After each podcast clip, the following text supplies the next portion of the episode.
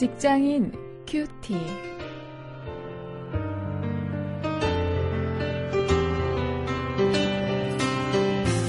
여러분 안녕하십니까? 6월 10일 오늘 사도행전 3장 1절부터 10절 어제 봤던 말씀을 가지고 다시 한번 직업인과 세상에 대해서 생각을 하겠습니다.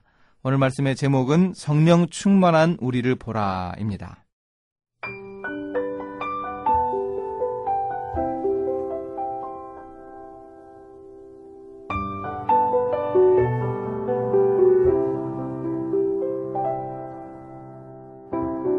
제9시 기도 시간에 베드로와 요한이 성전에 올라갈새 나면서 안증뱅이 된 자를 사람들이 메고 오니 이는 성전에 들어가는 사람들에게 구걸하기 위하여 날마다 미문이라는 성전 문에 두는 자라.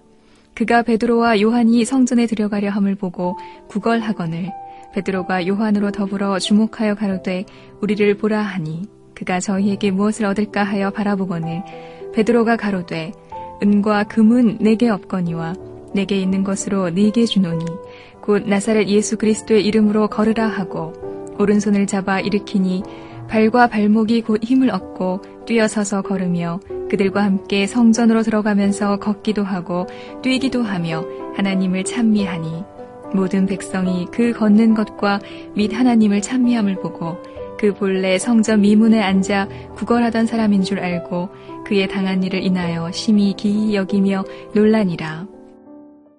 어제 우리가 말씀을 묵상할 때 제자들은 예수 그리스도 뿐이기에 우리가 능력 향한 것이 아닙니다. 이런 이야기를 했던 것을 살펴보았는데요.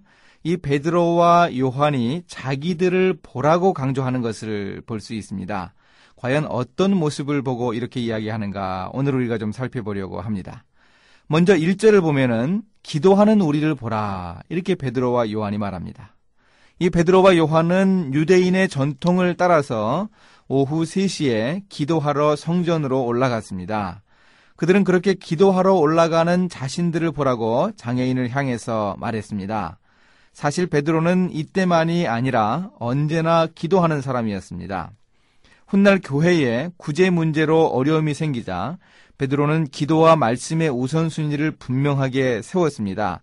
자기들은 기도와 말씀을 할 테니 구제하는 그 일을 위해서 집사들을 선출하는 모습을 볼 수 있습니다. 또 사도행전 9장에서는 다비다라고 하는 여제자가 죽었을 때에도 이 베드로가 무릎을 꿇고 하나님께 간절히 기도해서 그를 살려내는 모습을 볼 수 있습니다. 또 사도행전 10장에서는 식사를 준비하는 시간, 시장하고 피곤한 시간, 그 토막 시간에도 이 지붕에 올라가서 기도하는 모습을 우리가 볼 수 있습니다. 이런 베드로의 모습을 보면서 우리도 세상을 향해서 이렇게 말할 수 있어야 하지 않겠습니까? 기도하는 우리를 보고 그리스도를 발견해 보십시오. 당신에게도 나와 같은 기쁨을 주님께서 주실 것입니다. 기도하는 우리를 보라고 우리가 세상에 외칠 수 있어야 합니다. 다음 두 번째로 4절에서는 바로 당신 세상을 주목하는 우리를 보라. 이렇게 베드로와 요한이 외치고 있습니다. 베드로는 안전뱅이 장애인을 주목하는 우리를 보라. 이렇게 사절에서 이야기하고 있습니다. 사실 이 안전뱅이 장애인은 날마다 구걸해야 겨우 먹고 사는 사람이었습니다. 날마다 사람들이 성전 미문에 두어서 그곳을 드나드는 사람들 그들을 통해서 이 사람이 연명할 수 있었습니다. 그런 불쌍한 사람을 보고 베드로가 말했습니다. 우리는 당신을 주목하는 사람들입니다. 우리를 보십시오. 이렇게 초대교회의 성도들은 세상을 향해 주목하는 사람들이었습니다.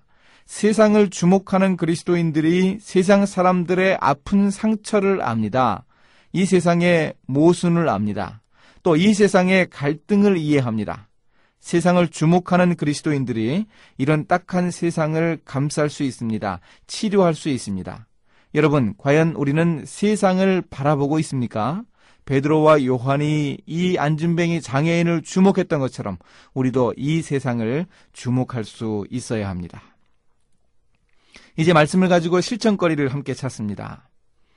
기도하면서 우리가 세상을 바라봐야 합니다. 그저 세상을 바라보면 그 세상을 바라보는 우리의 안목이 의미가 없을 것입니다. 기도해야 합니다. 하나님께서 우리에게 능력 주셔야 합니다. 과연 우리는 기도하고 있습니까? 또 우리가 바라보는 세상은 너무 좁지 않은가 우리가 한번 점검해 보아야 합니다. 우리 주변의 이웃들에게만 한정되어 있는 것은 아닌가. 보다 넓은 세계 속에 딱한 모습을 가진 사람들, 불쌍한 사람들, 정말 우리의 도움이 필요한 사람들, 그 사람들을 주목하지 못하는 것 아닌가. 우리의 세상을 바라보는 안목을 좀 넓혀 가질 수 있어야 하겠습니다. 이제 함께 기도하시겠습니다. 하나님, 제가 바쁘다고 핑계대지 말고 기도하게 하옵소서.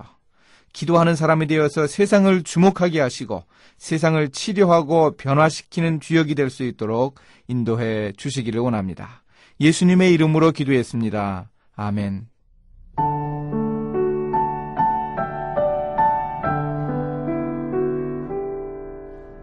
우리는 얼마 전 사형수로 죽었다가 부활한 예수의 제자들이요.